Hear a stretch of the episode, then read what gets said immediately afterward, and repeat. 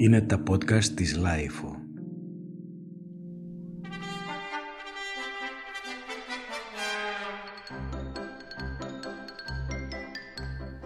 Πώς μπορεί να μιλήσει κανείς για την Αθήνα, πώς μπορεί να την περιγράψει, αν μάλιστα ζει σε αυτή, κυκλοφορεί σε αυτή, εργάζεται σε αυτή, ερωτεύεται σε αυτή, παρατηρεί σε αυτή, κοιμάται σε αυτή; Είναι μαζί μας εδώ στο στούντιο της LiFO ο Νίκος Βατόπουλος για το βιβλίο του «Στο βάθος του αιώνα» ένα αφήγημα για την Αθήνα που κυκλοφόρησε πριν από λίγες μέρες από τις εκδόσεις Μεταίχμιο.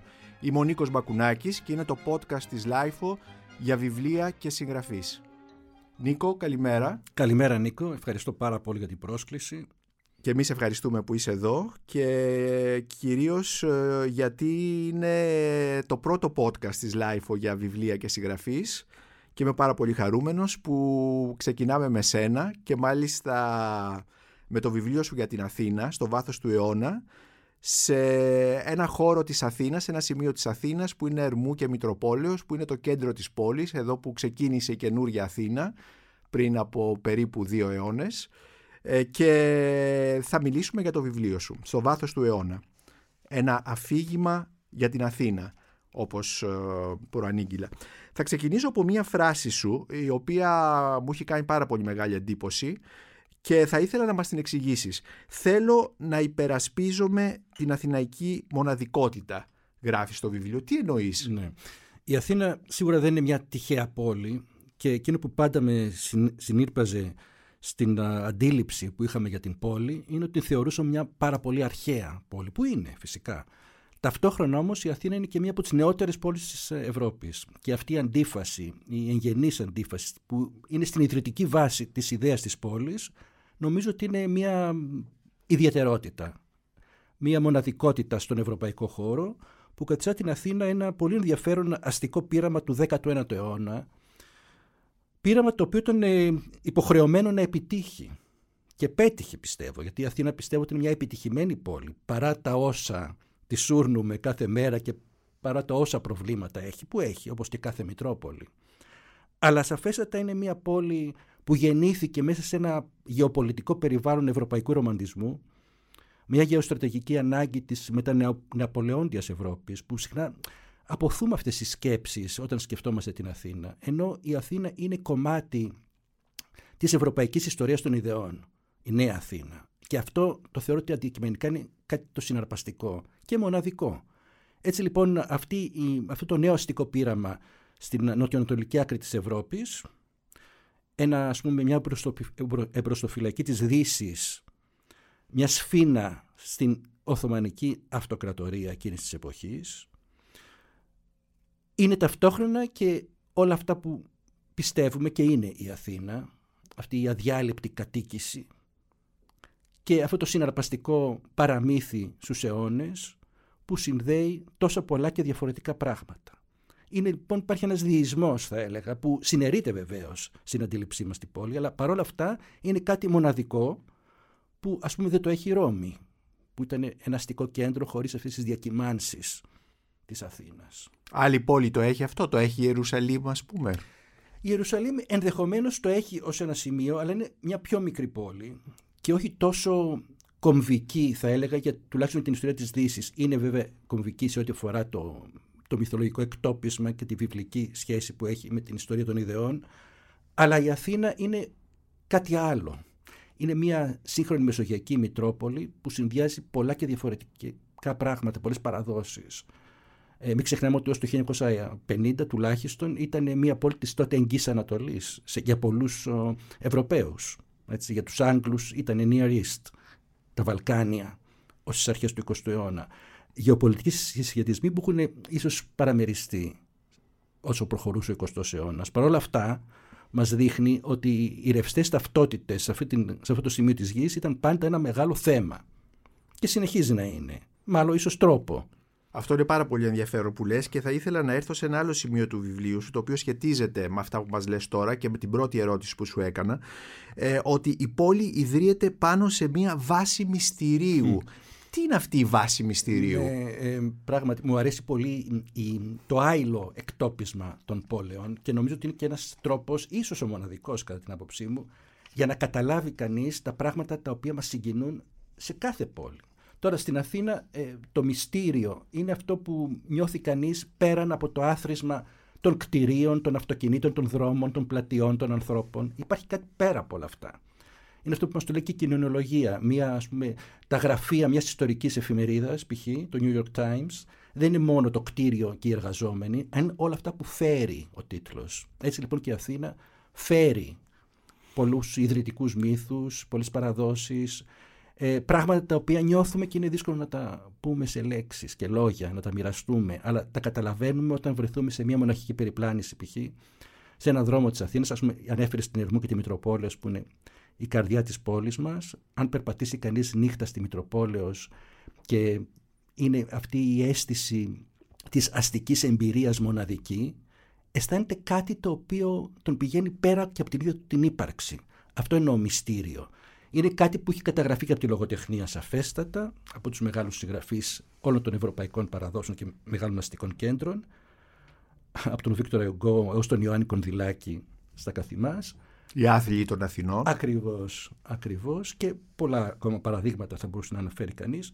Αλλά είναι όλο αυτό το εξωρεαλιστικό στοιχείο των πόλεων που τις καθιστά μοναδικές και γοητευτικές. Είναι η ατμόσφαιρα των πόλεων θα έλεγα. Θα σου κάνω ακόμη μια ερώτηση, ας πούμε θεωρητική, ότι το βιβλίο σου είναι ουσιαστικά μία καταγραφή της σύγχρονης πόλης και δεν υπάρχει καθόλου η νοσταλγία. Είναι η καταγραφή ενός ανθρώπου που ζει στην πόλη, την περπατάει και σημεία της τον κάνουν να σκεφτεί, να ναι. σταθεί κτλ. Δεν υπάρχει νοσταλγία στο βιβλίο σου ε, στο βάθος του αιώνα. Σαφέστατα δεν είναι ούτε η αφετηρία ούτε η στόχευση η νοσταλγία. Τώρα αν προκύπτει σε κάποια σημεία από κάποιους αναγνώσεις πιθανώς, αλλά η δική μου και σχέση με την Αθήνα δεν είναι νοσταλγική. Είναι μια σχέση, μια απόπειρα κατανόησης της Αθήνας και δοκιμάζω διάφορα ερμηνευτικά εργαλεία τα οποία μου ταιριάζουν γιατί είναι και μια υποκειμενική περιήγηση.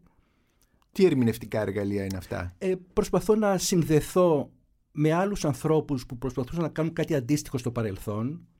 Αναφέρω κάποιες περιπτώσεις άλλων αρχιτεκτόνων ή ανθρώπων που τους άρεσε να σκέφτονται πάνω στην ιδέα της πόλης και προσπαθώ να δω κατά πόσον υπάρχει μια διαρκής ανάγκη ε, ξεκλειδώματος της ιδέας της Αθήνας.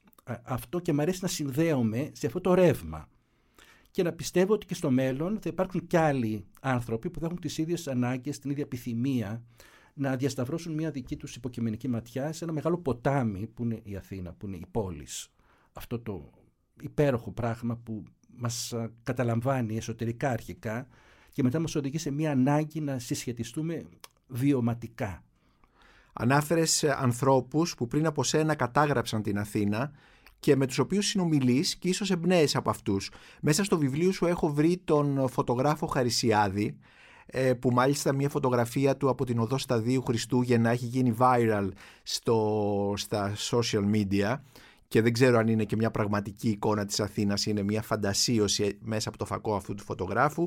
Αναφέρεσαι στον, ε, στον Πύρη αναφέρεσαι στον αρχιτέκτονα τον Μιλονά ε, αυτοί οι συγκεκριμένοι άνθρωποι ε, γιατί έχουν μια ιδιαίτερη σχέση στο βιβλίο σου; Ο φωτογράφος Χαρισιάδης, ο αρχιτέκτονας Μπύρης και ο αρχιτέκτονας Μιλονάς ε, αναφερθώ με το τελευταίο να πιαστώ από τον Παύλος Μιλονάς ε, που είχε γεννηθεί το 1915 ήταν ένας άνθρωπος που η περίπτωσή του με εγωίτευσε διότι σε σχετικά νεαρή ηλικία, σε του 40, άρχισε να φωτογραφίζει την πόλη σαν μια ανάγκη δική του να πιάσει το τελευταίο σπασμό μιας συνθήκης που κατέρεε, εξαφανιζόταν. Ε, και το συνέχισε ως το τέλη της δεκαετίας του 50 νομίζω και μας έδωσε συγκλονιστικές όψεις ε, της Αθήνας και όχι μόνο από τους, από τους προφανείς δρόμους, από μικρά στενά και επίσης υποστήριξε κάτι το οποίο μου αρέσει πολύ και προσπαθώ να σκέφτομαι πάνω σε αυτό, ότι πέρα από τον επίσημο νεοκλασικισμό και την προθήκη της αστικής Αθήνας υπάρχει και ο λεγόμενος λαϊκός νεοκλασικισμός και η Αθήνα των γειτονιών και των συνοικιών, η οποία περισσότερο από την αστική Αθήνα είχε μια διεθνή μοναδικότητα, να που λέγαμε για μοναδικότητα. Ας πούμε τα μονόρφα σπίτια στο Κολονόη, στο, στο Βοτανικό ή και σε άλλες φυσικά συνοικίες της Αθήνας, που σαρώθηκαν βεβαίως τα περισσότερα, ε, συνερούσαν το αστικό, το, το, το λόγιο στοιχείο με το πηγαίο και το χειρονακτικό με έναν τρόπο πολύ ιδιαίτερο και εγωιτευτικό θα έλεγα. Αυτό το είχε συλλάβει ο Μιλωνάς και μου άρεσε πώς το προχώρησε ως μια διατύπωση αρκετά ριζοσπαστική για τα χρόνια που την είπε. Ύστερα ο Χαρισιάδης ε, είχα μελετήσει κατά κάποιο τρόπο το αρχείο του στο, στα φωτογραφικά αρχεία του Μουσείου Μπενάκη όπου φυλάσσεται το αρχείο του και είχα εντυπωσιαστεί από το πόσο συστηματικός ήταν και πόσο εύρος είχε η φωτογραφική κάλυψη που έκανε για, όλο, για όλη την Ελλάδα, το σύνολο της χώρας. Από τη δεκαετία του 40 ως τη δεκαετία του 60. Ε, είχα δει όψεις της Ελλάδας που με είχαν συναρπάσει και μου άρεσε όμως πάρα πολύ, για να σταθώ στην Αθήνα, ο τρόπος που ο Χαρισιάδης εκστασιαζόταν μπροστά στο μυστήριο της Αθήνας, στις φωτεινές επιγραφές, στους κινηματογράφους, ε, στα φώτα της πόλης, όλη αυτή τη ε, μεταβολή της, το στοιχείο της μεταβολής, νομίζω ότι το είχε, πρέπει να τον συνήρπαζε, υποθέτω. Εγώ, αυτή είναι μια δική μου ερμηνεία που δίνω. Και βεβαίως ο Κώστας Μπύρης που ήταν ένας άνθρωπος που είχε δώσει πάρα πολλούς αγώνες για τη σωτηρία πολλών ε, θεμάτων, διατηρητέων για ελεύθερους χώρους, δημόσιους χώρους, ήταν και υπάλληλος του Δήμου Αθηναίων ήταν ένας πολυγραφότατος και μάχημος ε, γραφιάς και άνθρωπος που είχε μια πολύ ολοκληρωμένη άποψη για τη διαχρονική Αθήνα. Ε, είναι ένας δάσκαλος για πάρα πολλούς μελετητές. Και για μένα που πολύ νεαρή ηλικία είχα εκτεθεί στα γραπτά τους στο κλασικό βιβλίο του Εαθήνε από το 19ο αιώνα, όπου είχε διασώσει τις όψεις νεοκλασικών κτηνών που είχαν καταδευτεί ήδη από τη δεκαετία του 50. Έτσι λοιπόν, ας πούμε, αυτή είναι μια τριλογία, ε, κατά κάποιο τρόπο, έτσι, διαφορετικών βλεμμάτων του 20ου αιώνα, που διατυπώθηκαν με έναν τρόπο που κάπως συνδυάζεται, αν θέλει κανείς να το δει και έτσι. Το βιβλίο σου ξεκινάει από την οδό Πατησίων. Ε, δεν ξέρω αν αυτό είναι τυχαίο, ίσως γιατί από ό,τι βλέπουμε διαβάζοντας το βιβλίο σου έζησες γύρω από την Πατησίων σε αυτή Ναι, την περιοχή ναι. ε, ή γιατί βλέπεις την Πατησίων κάπως αλλιώς, μήπως τη βλέπεις σαν μια ραχοκοκαλιά, σαν μια σπονδυλική στήλη της πόλης. Ναι, είναι και τα δύο, Νίκο. Ε, μεγάλωσα μ, στην πλατεία Αμερικής, έχω δει τα πρώτα αστικά βιώματα στο, στην περιοχή της Πατησίων, στη δεκαετία του 60, όταν μεγάλωνα, και 70, στην εφηβεία μου, ε, που αναπόσπαστα ο καθένας, αν- αναπόφευκτα ο καθένας έχει μια συναισθηματική σχέση με τον τόπο που μεγάλωσε, εννοείται.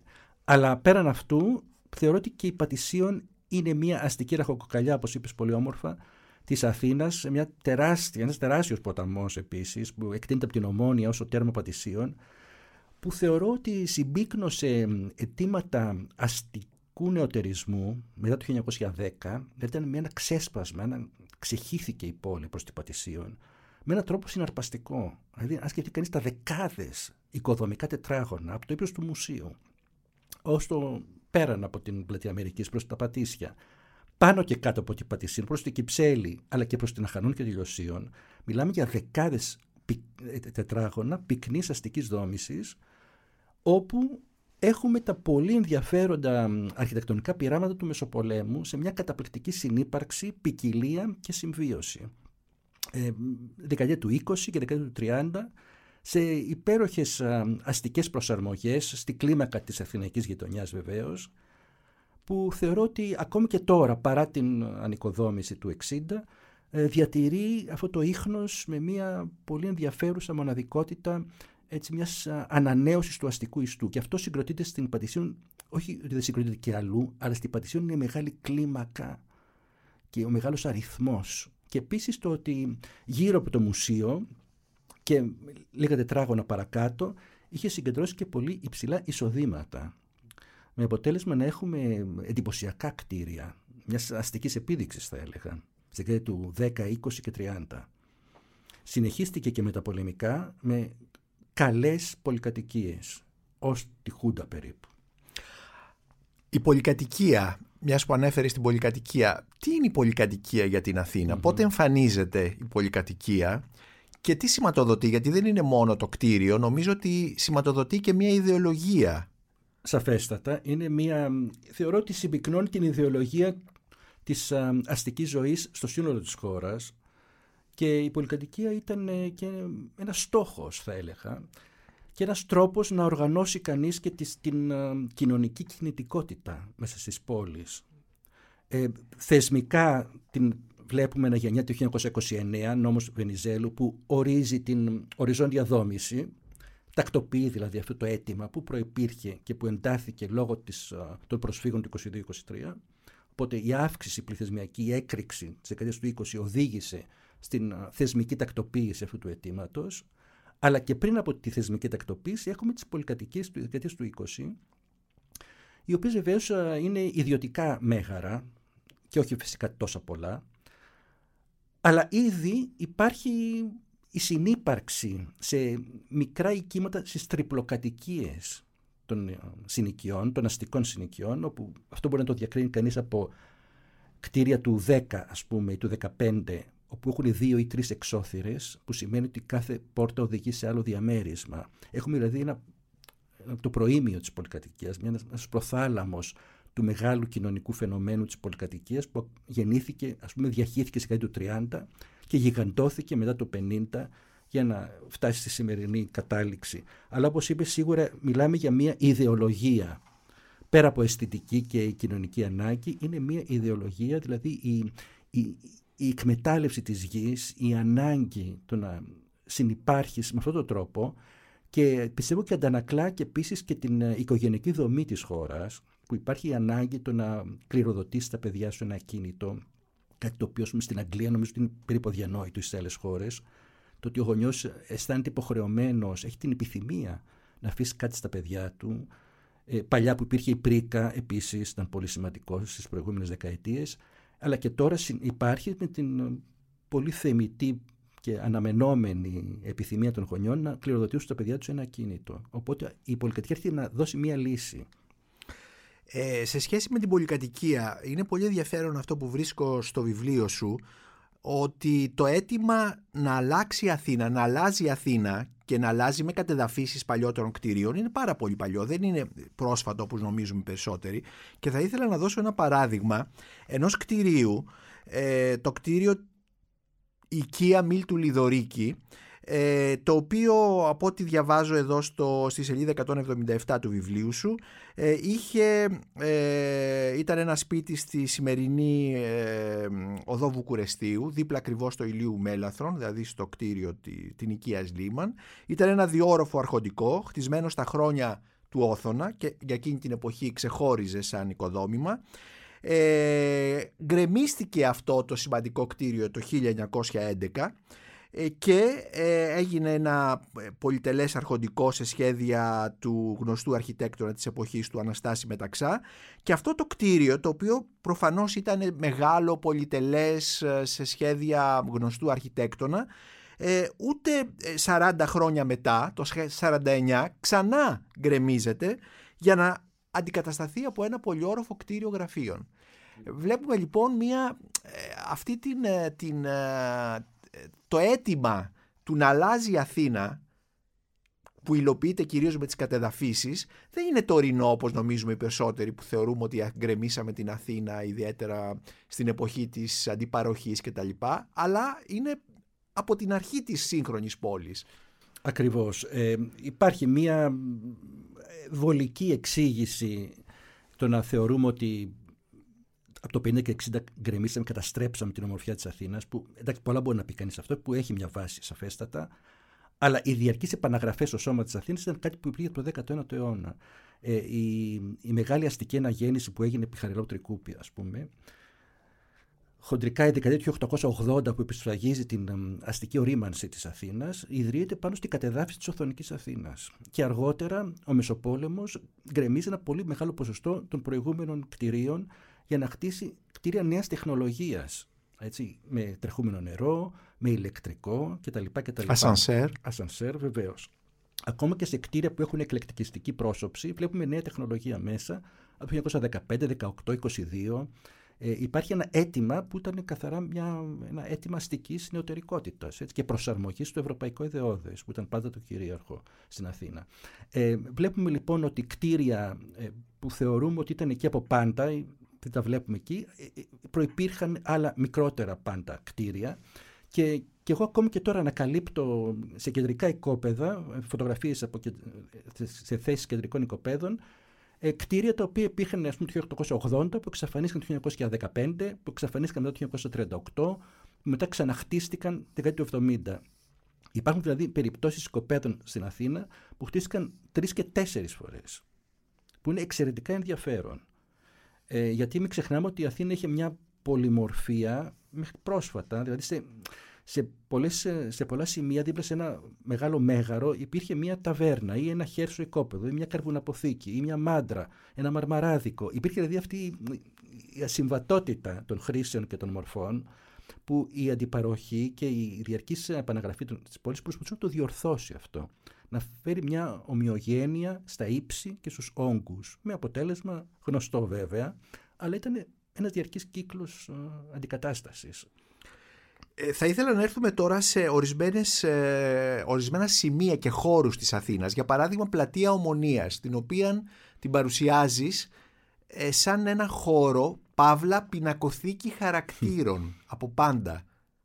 Ναι, ναι. Τι, τι είναι η Ομόνια για την πόλη; Για μένα η Ομόνια είναι ένας, εκεί και αν είναι μια πλατεία μυστηρίου, μια πλατεία που εξάπτει τη φαντασία θεωρώ και φαίνεται και από τις λογοτεχνικές καταγραφές που υπάρχουν από, ήδη από τον Μιχαήλ Μιτσάκη ως τον Γιώργο Ιωάννου και πέρα.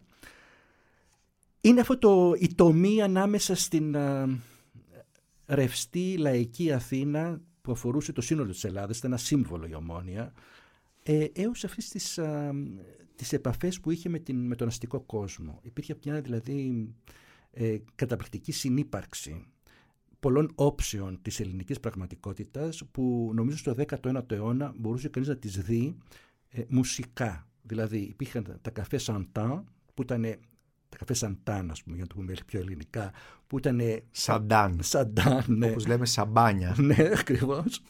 όπου μπορούσε κανείς να ακούσει ιταλικές καντσονέτες και τραγούδια του σειρμού του αστικού κόσμου, από φτηνές αρτίστες πάντα όλα ήταν αυτά, έως τα καφέ Αμάν, ε, που ήταν από δημοτικά έως ανατολίτικα τραγούδια, ε, τα οποία μπορεί να συνεπήρχαν στον ίδιο δρόμο ε, και ήταν κάτι σύνηθες αυτό να βλέπει κανείς την συνύπαρξη και ενδυματολογικά και κοινωνικά και ιδεολογικά και σε σχέση με την καταγωγή των ανθρώπων και για αυτόν τον λόγο υπήρχε αυτή η πολυμορφία και η πανσπερμία των μορφών των, ε, της καταγωγής των, ε, των περαστικών και φευγαλαίων μορφών της ομόνιας. Νομίζω που έχει εξάψει το ενδιαφέρον διαφόρων ποιητών και ανθρώπων και ζωγράφων και λογοτεχνών διότι πραγματικά ήταν ε, μια συνέρεση του ελληνικού τρόπου ζωής η ομόνια που είναι πιστεύω ως και τώρα, ακόμα και τώρα με τις διαρκείς μεταμορφώσεις της και το, τη συγκέντρωση τους μετανάστες και, και, και τους ναρκωμανείς Υπάρχει δηλαδή μια έλξη προς το περιθώριο και μια απόσπαση από τον κανόνα του συντάγματος και του κορονακίου και των επισήμων λεωφόρων. Στην ομόνια όλα αυτά διαλύονται και θεματίζονται με έναν τρόπο λίγο αφθάδη θα έλεγα. Και αυτό θεωρείς ότι ε, οφείλεται η αιτία αυτής της σύνθλιψης ε, της κανονικότητας των ορίων και τα λοιπά οφείλεται στο χαρακτήρα που είχε η ομόνια από πάντα και είναι ένας χαρακτήρας ναι. που μεταβάλλεται αλλά στη βάση του μένει ο ίδιος; Ναι, νομίζω ότι η Ομόνια επειδή εξ αρχής έχασε τον επίσημο χαρακτήρα της καθώς τα ανάκτορα πήγαν εκεί που πήγαν ε, και γεγονός, το γεγονός ότι ήταν πολύ κοντά στην αγορά έτσι, ο κόσμος της αγοράς, ε, η παραγωγή, όλοι αυτοί οι προμηθευτές ήταν ένας κόσμος που δεν είχε σχέση με την αστική προθήκη του συντάγματος της λεωφόρου Αμαλίας, της λεωφόρου Κηφισιάς τότε κτλ. κτλ. Ήταν ένας άλλος κόσμος, μια άλλη γλώσσα πολύ πιο πρωτογενή και πολύ πιο κοντά στην ελληνική παράδοση σίγουρα και στην ανατολίτικη μνήμη της Αθήνας που μας τη θυμίζει και ο Παπαδιαμάντης. Ε, νομίζω ότι από πάντα η Ομόνια ήταν σε ένα μετέχμιο. Ε, ήταν εκεί, ήταν οι καραγωγείς, ήταν οι άνθρωποι του Μόχθου, μαζί όμως και με αστικά μέγαρα. Μην ξεχνάμε ότι Στη πλατεία Κουμουρδούρου και τα, στα Πέριξ υπήρχαν αστικά μέγαρα του 19ου αιώνα, εντυπωσιακά, δηλαδή πλούσια μέγαρα, ε, τα οποία δεν μπορεί να το φανταστεί κανείς ότι υπήρχαν ε, με, οικογένειες ε, μεγάλης οικονομικής επιφάνειας που είχαν επιλέξει να ζουν εκεί. Γιατί η Αθήνα ήταν και μικρή, ήταν συμπυκνωμένη και δεν είχε αυτές τις μεγάλες τομές που νομίζουμε ότι είχε. άλλωστε η Αθήνα νομίζω ότι είναι σχετικά μια δημοκρατική πόλη σε ό,τι αφορά τις α, κοινωνικές διαστρωματώσεις. Επιτρέπει την κινητικότητα και αυτά που θεωρούμε όρια δεν είναι και τόσο αυστηρά, θα έλεγα.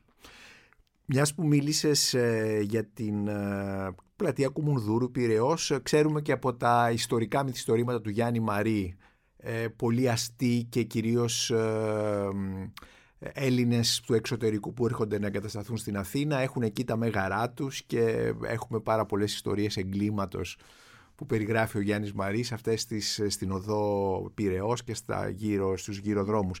Αλλά να ξαναγυρίσω στην Ομόνια που τα τελευταία χρόνια μετά το 1989 ουσιαστικά γίνεται πάλι ένα κέντρο ε, όπου συγκεντρώνονται, συναντιούνται μάλλον μετανάστες, άνθρωποι που έρχονται είτε οικονομικοί μετανάστες, είτε πολιτικοί, κυνηγημένοι, πρόσφυγες κτλ. Και θα ήθελα να μείνω λίγο στις σελίδες του βιβλίου σου που μιλάς για το πώς έχει αλλάξει η περιοχή στην οποία μεγάλωσες, δηλαδή η περιοχή της πλατείας ε, Αμερικής. Έχεις πολλές σελίδες ε, για Αφρικανούς ε, και μάλιστα πολύ γοητευτικές σελίδες στη συνύπαρξη αυτών των Αφρικανών με μερικούς εναπομείναντες θα έλεγα ή εναπομείνασες κατοίκους αυτής της περιοχής που μένουν σε αυτά τα διαμερίσματα με τις με τα παλιά έπιπλα, τις φορμάικες, ε, τα μπιμπλό και τις αναμνήσεις μιας Αθήνας που ίσως να μην υπάρχει πλέον εκεί. Πράγματι. Ε, περιγράφω μια σκηνή την οποία είχα ζήσει, είχα βιώσει για λίγα λεπτά και μου έκανε εντύπωση και τη μετέφερα στο βιβλίο με έναν τρόπο λίγο πιο αναλυτικό. Περπατούσα σε ένα πεζόδρομο κοντά στον Άγιο Λουκά, στην Πατησίων και ήμουν έτσι και εγώ επέστρεφα, ήθελα να πάρω το αυτοκίνητό μου να γυρίσω και από μια πολυκατοικία βγήκαν δύο Αφρικανοί, δύο νέα παιδιά, οι οποίοι ήταν πολύ χαλαροί και γελαστοί και φαίνονταν ότι περνούσαν όμορφα. Είχαν μια ευχάριστη συζήτηση στη γλώσσα τους. Και τους παρακολουθούσα έτσι, μηδιώντας κι εγώ λίγο. Λαθρέα τους παρατηρούσα και ε, εκείνη τη στιγμή βλέπω σε ένα ισόγειο διαμέρισμα, ήταν καλοκαίρι, ε, μια γυραιά κυρία παλαιά κάτοικο προφανώς της περιοχής η οποία καθόταν μελαγχολική και κοίταζε την κίνηση στο δρόμο, στο περβάζι του αστικού διαμερίσματος του ισογείου μιας παλιάς πολυκατοικίας και ήταν το κοντράστ και η συνύπαρξη τόσο ενδιαφέρουσα και συγκινητική που μου γέννησε κάποιες σκέψεις για την ε, πώς ε, μεταβάλλονται τα πράγματα και πώς ένας κόσμος είναι σε απόσυρση πια. Δηλαδή όταν φύγουν και αυτοί οι άνθρωποι ε, και χαθεί η ζώσα μνήμη τους, νομίζω πια θα έχει τελειώσει και ένας μεγάλος κύκλος που ξεκίνησε από τις αρχές του 20ου αιώνα για εκείνη την περιοχή και ολοκληρώνεται, άρχισε η πτώση του στη του 80 ας πούμε και ολοκληρώνεται τώρα, αν δεν έχει ήδη ολοκληρωθεί. Να περάσω σε ένα άλλο κομμάτι του βιβλίου σου, το οποίο εμένα μου αρέσει πάρα πολύ ως αναγνώστη. Ε, είναι οι διαρκείς εκπλήξεις που δοκιμάζει κάποιος διαβάζοντας, γιατί συναντάει πράγματα που δεν τα έχει σκεφτεί. Ένα από τα στοιχεία αυτά είναι οι σελίδες που μιλάς για την καλλιγραφία της Αθήνας. Και τι εννοώ καλλιγραφία και τι εννοείς και εσύ καλλιγραφία; Εννοείς τις πινακίδες της πόλης. Το γραφικό χαρακτήρα, τα στοιχεία με τα οποία, τα γράμματα με τα οποία οι πινακίδες αυτές ε, γράφονται και εμείς προσλαμβάνουμε καθώς περπατούμε, χωρίς να συνειδητοποιούμε βέβαια, ε, αλλά είναι εικόνες αυτές οι επιγραφές ε, την πόλη μέσα από τις επιγραφές της. Ναι, είναι ένα στοιχείο που με συγκινεί πάρα πολύ και νομίζω ότι κάθε άνθρωπος αν κάτσει να το σκεφτεί το έχει μέσα, το φέρει μέσα, το φέρει αυτή τη συγκίνηση διότι είναι και ένας θρίαμβος του αστικού υλικού πολιτισμού, το πώς έχουν επενδυθεί όλες οι πόλεις, με τις γραμματοσυρές, με τις πινακίδες, με τις διαφημίσεις, με την πληροφορία, με την διαμαρτυρία, με οτιδήποτε έχει να κάνει με την έκφραση ή τη μετάδοση ενός μηνύματος μιας πληροφορίας. Ακόμα και αν δει κανείς το πώς έγραφαν στην αντίσταση και στον εμφύλιο με κόκκινη μπογιά στα κτίρια τα συνθήματα έως τις φωτεινές επιγραφές των κινηματογράφων ήδη από τον Μεσοπόλεμο να φανταστούμε την φωτογραφημένη πανεπιστημίου με το Rex, το καινούριο Rex που γενέσκεται το 1937 όλες τις, τις διαφημίσεις από νέων τις καρφωμένες διαφημίσεις στέψεις των κτηρίων της Ομονίας και του Συντάγματος με τις αεροπορικές εταιρείες, με τις ραδιοφωνικές ε, με τους αεροπορικούς σταθμούς, με τα προϊόντα, με την Κολυνός, με την, τα χίλια δυο το ράδιο Αθήνε, θέλω να πω ότι είναι μια φαντασμαγορία ε, πληροφόρησης και προσέλκυσης σε έναν κόσμο ηλικής άνεσης. Αυτές είναι οι πόλεις σε όλο τον κόσμο φυσικά και η Αθήνα είναι επενδεδημένη με χίλια δυο τέτοια μηνύματα τα οποία τα βλέπει κανείς ακόμη και σε κάτι που είναι λίγο παραγνωρισμένο στις γραμματοσυρές και στους αριθμούς σε κάθε κτίριο. Σε πολλά κτίρια π.χ. της δεκαετίας του 30 έχουμε θαυμάσια νούμερα με αρντεκό γραμματοσυρές ε, που είναι πάρα πολύ ενδιαφέρουσες και θα έπρεπε να διατηρηθούν και να μην αντικαθίστανται όπως και οι πόρτες κτλ. κτλ. Αλλά ακόμη και μία, τα κουδούνια ή τα σύγχρονα αυτοκόλλητα, όλα αυτά όσο και ευτελή να είναι, συνερούνται σε μία μυθολογία της πόλης μέσα από τις γραμματοσυρές και όλα αυτά τα συνθήματα. Η καλλιγραφία της πόλης μου οδηγεί σε ένα άλλο ε, κομμάτι του βιβλίου σου, επίσης ε, πολύ γοητευτικό και που προκαλεί έκπληξη στον αναγνώστη, είναι η μυρωδιά της πόλης. Ναι, Ποια ναι. είναι η μυρωδιά της Αθήνας, ε, είναι, είναι οι νερατζιές. Ε, εμένα θα μου άρεσε να είναι το άρωμα της νερατζιάς το έμβλημα της Αθήνας. Θα μπορούσε να γίνει και μια ε, εμπορευματοποίηση, μια εμπορική χρήση. Ένα, ένα άρωμα, άρωμα ένα όντο ναι. τουαλέτ που λέγεται ναι, ατέν και να ε, είναι άρωμα νερατζιάς. Ε, νομίζω ότι θα μπορούσε να είναι πιο γνωστό στον κόσμο ε, η, η αρινή ανθοφορία της νερατζιάς. Νομίζω ότι είναι κάτι πολύ ιδιαίτερο της Αθήνας και νομίζω ότι ο, πάρα πολύ γοητευτικό. Με όσους ξένους επισκέπτες έχουν τύχει να περπατήσουν στην Αθήνα, ξαφνιάζονται αρχικά όταν βλέπουν τα νεράντζια πάνω στα δέντρα που νομίζω ότι είναι πορτοκάλια και αν τύχει και τα δουν αρθισμένα τρελαίνονται. Νομίζω ότι αυτό είναι κάτι το οποίο θα έπρεπε να το αξιοποιήσει η Αθήνα. Αλλά μιλάω γενικότερα για, τις, ε, για την ιστορία των οσμών σαν ένα πολιτισμικό στοιχείο, σαν μια διάσταση πολιτισμικής ιστορίας. Από τις καβαλίνες στα κάρα το 19ο αιώνα και τον 20ο, έως τα καυσαέρια σήμερα, τα σφάγια στους δρόμους στις παλιές εποχές και φυσικά τα δέντρα, τα φυτά και όλα αυτά που φτιάχνουν την, τον αισθησιασμό της πόλης. Είτε είναι αρνητικός είτε θετικός. Μπορεί να υπάρχει και αρνητικός αισθησιασμός. Ε, ας πούμε κάποιες δυσάρεστες ζωσμές. Μην ξεχνάμε ότι ε, απορριμματοφόρα, νεκροφόρες παλιά, ε, στην παλιά εποχή τα απορριμματοφόρα ήταν ανοιχτά κάρα, ε, σίγουρα είναι ε, μια πρόκληση στις αισθήσεις και μια ε, μυρωδιά που εγγράφεται στη μνήμη και προκαλεί πάρα πολύ ισχυρούς συνειρμούς. Όπως ξέρουμε η όσφρηση είναι πάρα πολύ ισχυρό στοιχείο. Ε, οπότε υπάρχουν όλα αυτά, η συνύπαρξη όλων αυτών. Ε, Νίκο, Νίκο Βατόπουλο, είμαστε με τον Νίκο Βατόπουλο και μιλάμε για το βιβλίο του «Στο βάθος του αιώνα», ένα φύγημα για την Αθήνα που κυκλοφόρησε από τις εκδόσεις Μετέχμιο. Ε, θα ήθελα να έρθουμε τώρα σε ένα άλλο σημείο, ε, το οποίο είναι μείζον για τους Αθηναίους και γενικότερα για την πολιτική για την Αθήνα, που είναι οι αρχαιότητες και οι αρχαιολογικοί χώροι.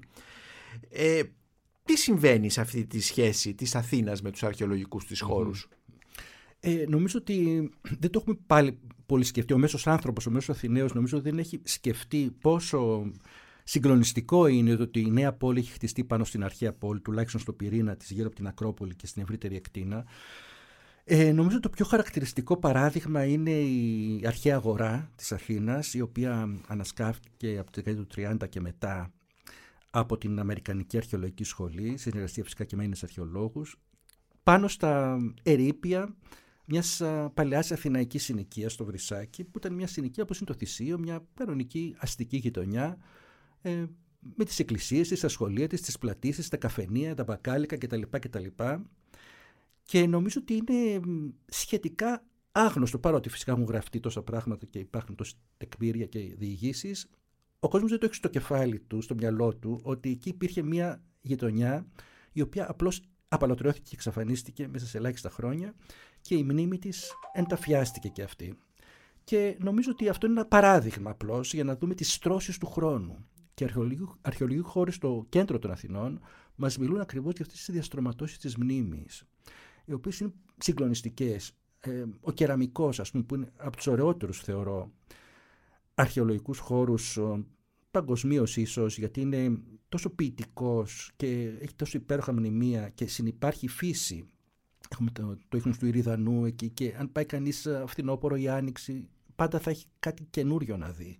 Στον, γιατί μεταμορφώνεται ο χώρος.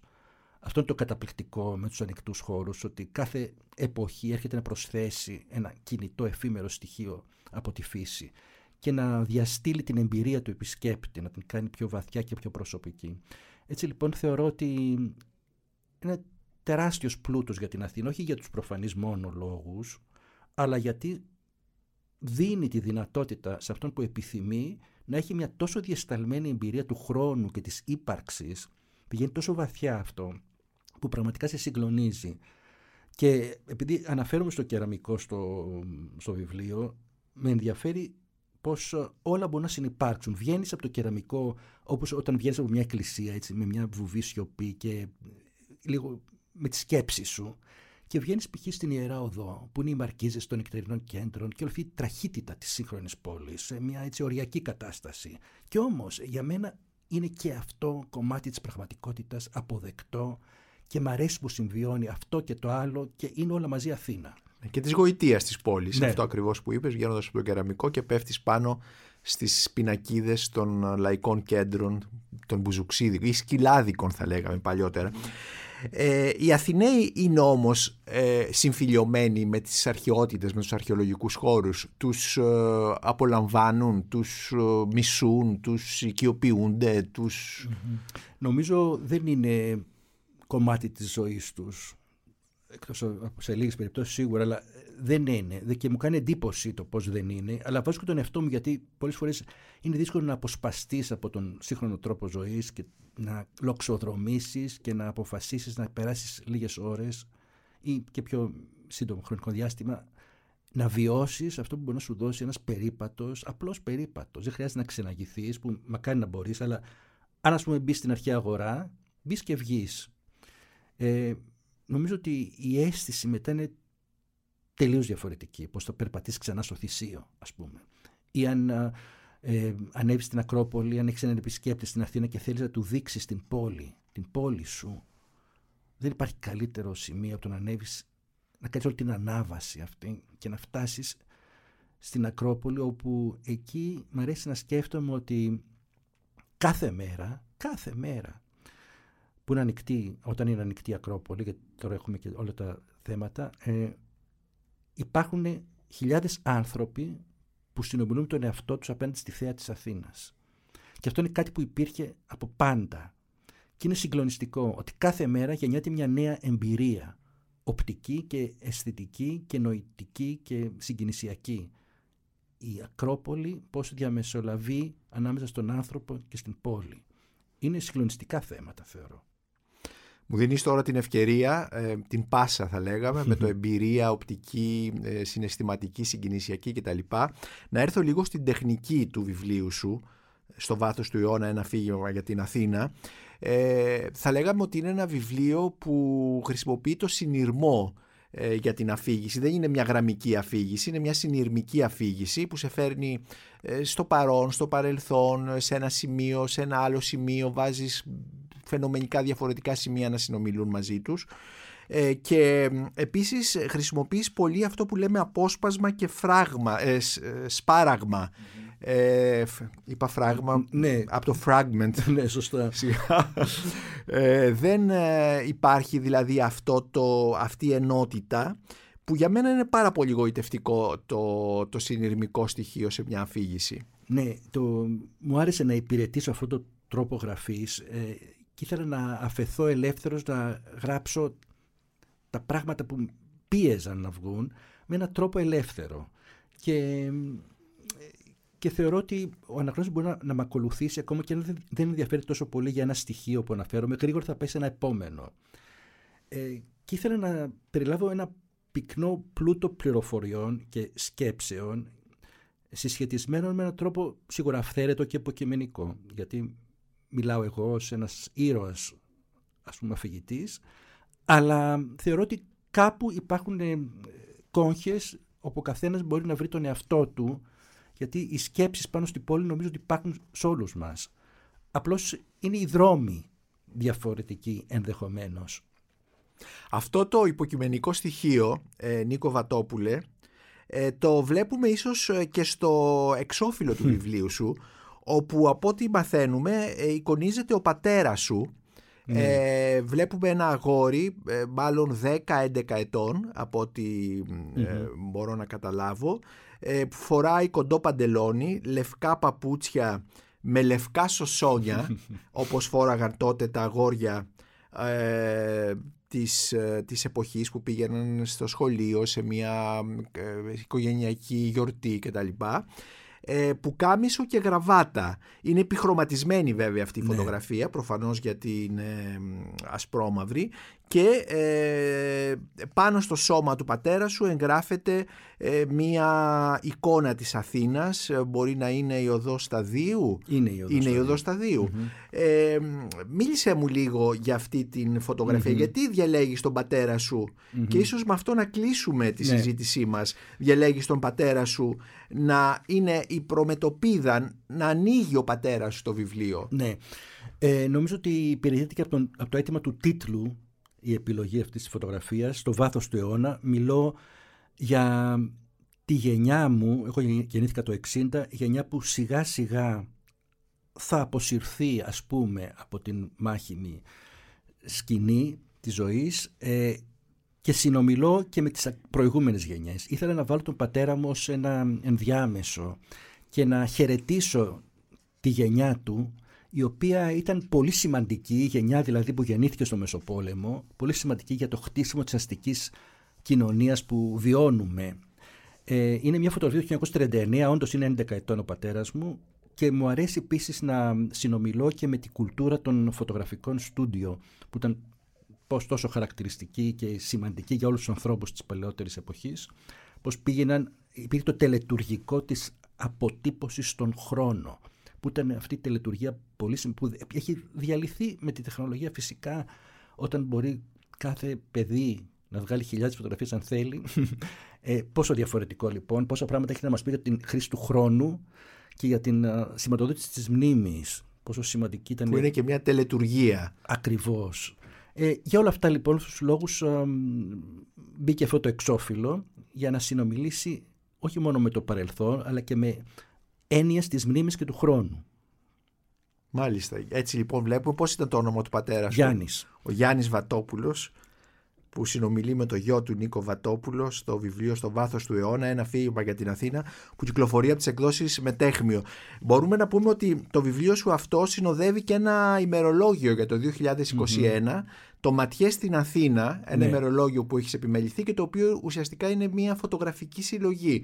Ναι, είναι ένα ημερολόγιο των εκδόσεων Μετέχμιο για τη σύγχρονη Αθήνα. Το επιμελήθηκα γιατί θέλαμε να δώσουμε διαφορετικές όψεις, προσεγγίσεις από διάφορους φωτογράφους, διαφόρων γενεών και καταξιωμένων επαγγελματιών αλλά και νεότερων ερασιτεχνών και αυτή η συνύπαρξη ήταν αυτό το χαρμάνι των βλεμμάτων που δίνει μια οπτική της σύγχρονης ζωής, βεβαίως με μια αισθητική, ένα αισθητικό κριτήριο, αλλά και την ε, τραχύτητα, αν θέλεις, των γραφίτη, των, της ε, ζωής όπως εκρήγνεται σε διάφορους δρόμους και την πιο επίσημη, πιο ρομαντική, πάντα διαχρονική ανάγκη να βλέπει κανείς την Αθήνα με έναν τρόπο πιο νοσταλγικό και αισθητικά άρτιο.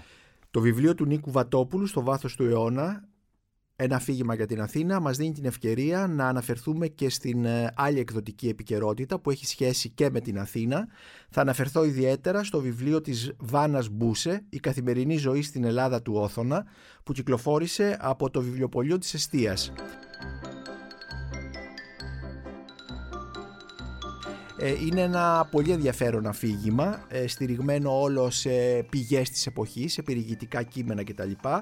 Που διαβάζουμε και μαθαίνουμε για την καθημερινότητα των Ελλήνων στα χρόνια του Όθωνα, για το πώς καλλιεργούσαν τη γη, γιατί, ε, πώς έτρωγαν, πώς τα καρικεύματα που χρησιμοποιούσαν στα φαγητά τους, πώς ήταν η αγορά τους, τι γλυκά έτρωγαν, τι χρησιμοποιούσαν ως γλυκαντικά μέσα, πώς δίνονταν, τι παπούτσια φορούσαν, ε, αν το καπέλο ε, έδωσε τη θέση του, μάλλον το φέση έδωσε τη θέση του στο καπέλο και πότε, πώς καθαρίζονταν, ε, πώς καλοπίζονταν, τι καλλιντικά υπήρχαν, αν είχαν υπηρέτες, παραμάνες και άλλο προσωπικό στα σπίτια τους, πώς αντιμετώπιζαν την ασθένεια, πώς αντιμετώπιζαν τη μοιοπία και όλες αυτές τις ασθένειες ε, του ματιού, πού αγόραζαν τα φάρμακα, αν υπήρχαν ε, εμπειρικοί θεραπευτές και πότε εμφανίζονται οι γιατροί, Ε, τι γινόταν με τους τρελούς, υπήρχε ψυχιακή φροντίδα και πού πήγαιναν τα ορφανά, πού πήγαιναν οι ηλικιωμένοι,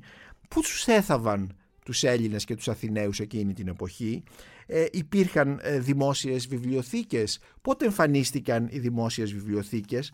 Νερό, από πού έπαιρναν νερό, υπήρχαν υδραγωγεία, υπήρχαν βρύσες. Ε, και η Αθήνα, πώς ιδρευόταν η Αθήνα που ήταν μια πόλη που από ό,τι ξέρουμε δεν, είχε, ε, δεν ήταν πλούσια ε, σε νερό. Πώς διασκέδαζαν, ε, υπήρχε θέατρο, υπήρχε μουσική, υπήρχαν καφενεία, είχαν κατοικίδια ζώα και ποια ήταν αυτά; Και πώς συμβίωναν με τα ζώα; Όλα αυτά τα βρίσκουμε σε αυτό το πολύ ενδιαφέρον βιβλίο της ε, Βάνας Μπούσε, «Η καθημερινή ζωή στην Ελλάδα του Όθωνα», το οποίο ε, συνοδεύεται από ένα πολύ ενδιαφέρον ε, εικονογραφικό ένθετο με φωτογραφίες, γραβούρες, πίνακες της εποχής που μας δίνουν όψεις της Αθήνας αλλά και της, του ελληνικού κράτους στην εποχή του Όθωνα. Θα ήθελα να δώσω ένα δείγμα από αυτό το βιβλίο, ένα δείγμα το οποίο ε, προσωπικά μου έκανε πάρα πολύ μεγάλη εντύπωση γιατί αναφέρεται στα ζώα που μπορούσε να συναντήσει κάποιος τότε στην Αθήνα και στην γύρω περιοχή. Διαβάζω. Το 1836 υπήρχαν στην Πάρνηθα αγριογούρουνα, στη βόρεια και ανατολική πλευρά της Πεντέλης αγριογούρουνα και μερικά ελάφια, στις βορειοδυτικές παρυφές του Ελαιώνα Ασβή, στον ίδιο τον Ελαιώνα Σκατζόχυρη και στην άκρη του προς το Φάλιρο, εκεί που υπήρχαν καλαμιές και υψηλή βλάστηση, κατέφευγαν καμιά φορά αλεπούδες και τσακάλια. Στις πλαγιές του Λικαβητού υπήρχαν λαγοί. Ο ημιτός είχε πολλές πέρδικες, λαγούς αλλά και τσακάλια και λύκους, κυρίως στην ανατολική πλευρά προς το Λιόπεση, όπου κάθε χειμώνα σκότωναν μερικούς. Λύκοι υπήρχαν σε πολλά μέρη στον Κιθερώνα, τον χειμώνα κατέβαιναν χαμηλά, στη Βόρεια Εύβοια οι κτηνοτρόφοι έστειναν ενέδρες για να τους σκοτώσουν. Στην Ακρόπολη και γενικά στην Αθήνα υπήρχαν πολλές κουκουβάγες και βραχοκυρκίνεζα, ένα είδος γερακιού. Στον ημιτό και στην Πεντέλη είχε πέρδικες, ενώ έκανε καμιά φορά την εμφανισή του ο αετός και άλλα αρπακτικά πουλιά. Στη δυτική πίσω μεριά του Λικαβητού, όπου έσφαζαν τα μεγάλα ζώα, πέταγαν κοράκια.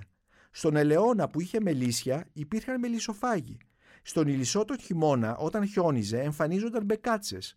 Το Φεβρουάριο έρχονταν οι τσίχλες και τα κοτσίφια, αργότερα τα αγριοπερίστερα και ανάμεσά τους τα τριγώνια που συγκεντρώνονταν στις ελιές, δηλαδή από τις πλαγιές του ημιτού μέχρι το φάλιρο.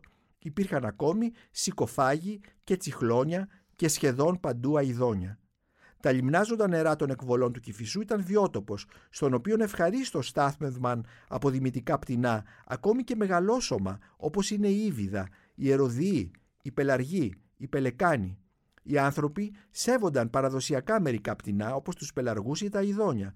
Μια φορά, ένας Γερμανός πυροβόλησε χωρίς να την πετύχει μια κουκουβάγια, γιατί τον ενοχλούσε η φωνή της και εξόργησε τους Έλληνες που θεωρούσαν την κουκουβάγια ιερό πουλί.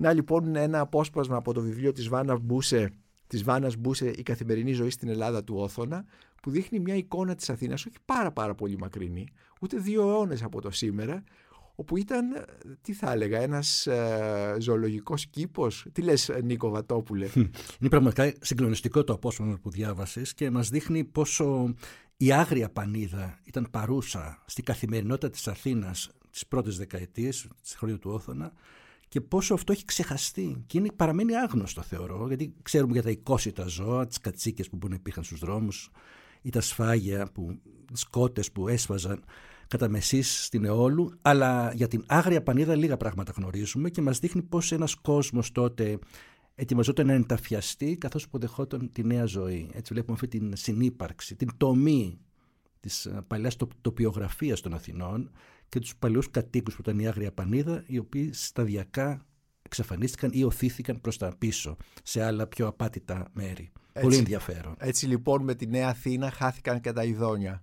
Και να πω στους ε, ακροατές αυτού του podcast της LIFO ότι η Βάνα Μπούσε είναι επίσης η επιμελήτρια μιας ε, πολύ σημαντικής δίτομης έκδοσης τις α, ανέκδοτες επιστολές της βασίλισσας Αμαλίας στον πατέρα της 1936-1953 ένα, μια συλλογή επιστολών ε, που εκτός από συνέστημα και συγκίνηση έχουν τεράστιο, δίνουν τεράστιο αριθμό πληροφοριών για την ζωή στην Αθήνα και τη δημιουργία της σύγχρονης Αθήνας στα δύο, στις δύο πρώτες δεκαετίες ε, της, ε, της ζωής της, ε, της, ε, της σύγχρονης πόλης.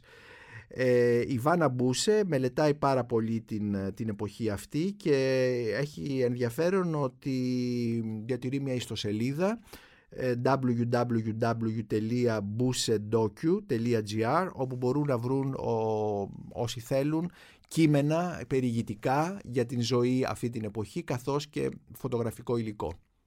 Νίκο Βατόπουλε, ευχαριστώ πολύ που ήρθες ε, σήμερα στο κέντρο της πόλης, από την Γλυφάδα όπου μένεις, στο στούντιο της Life. Ευχαριστώ θερμά αγαπητέ Νίκο και σένα και τη Life. Ευχαριστούμε πάρα πολύ. Είναι τα podcast της Life.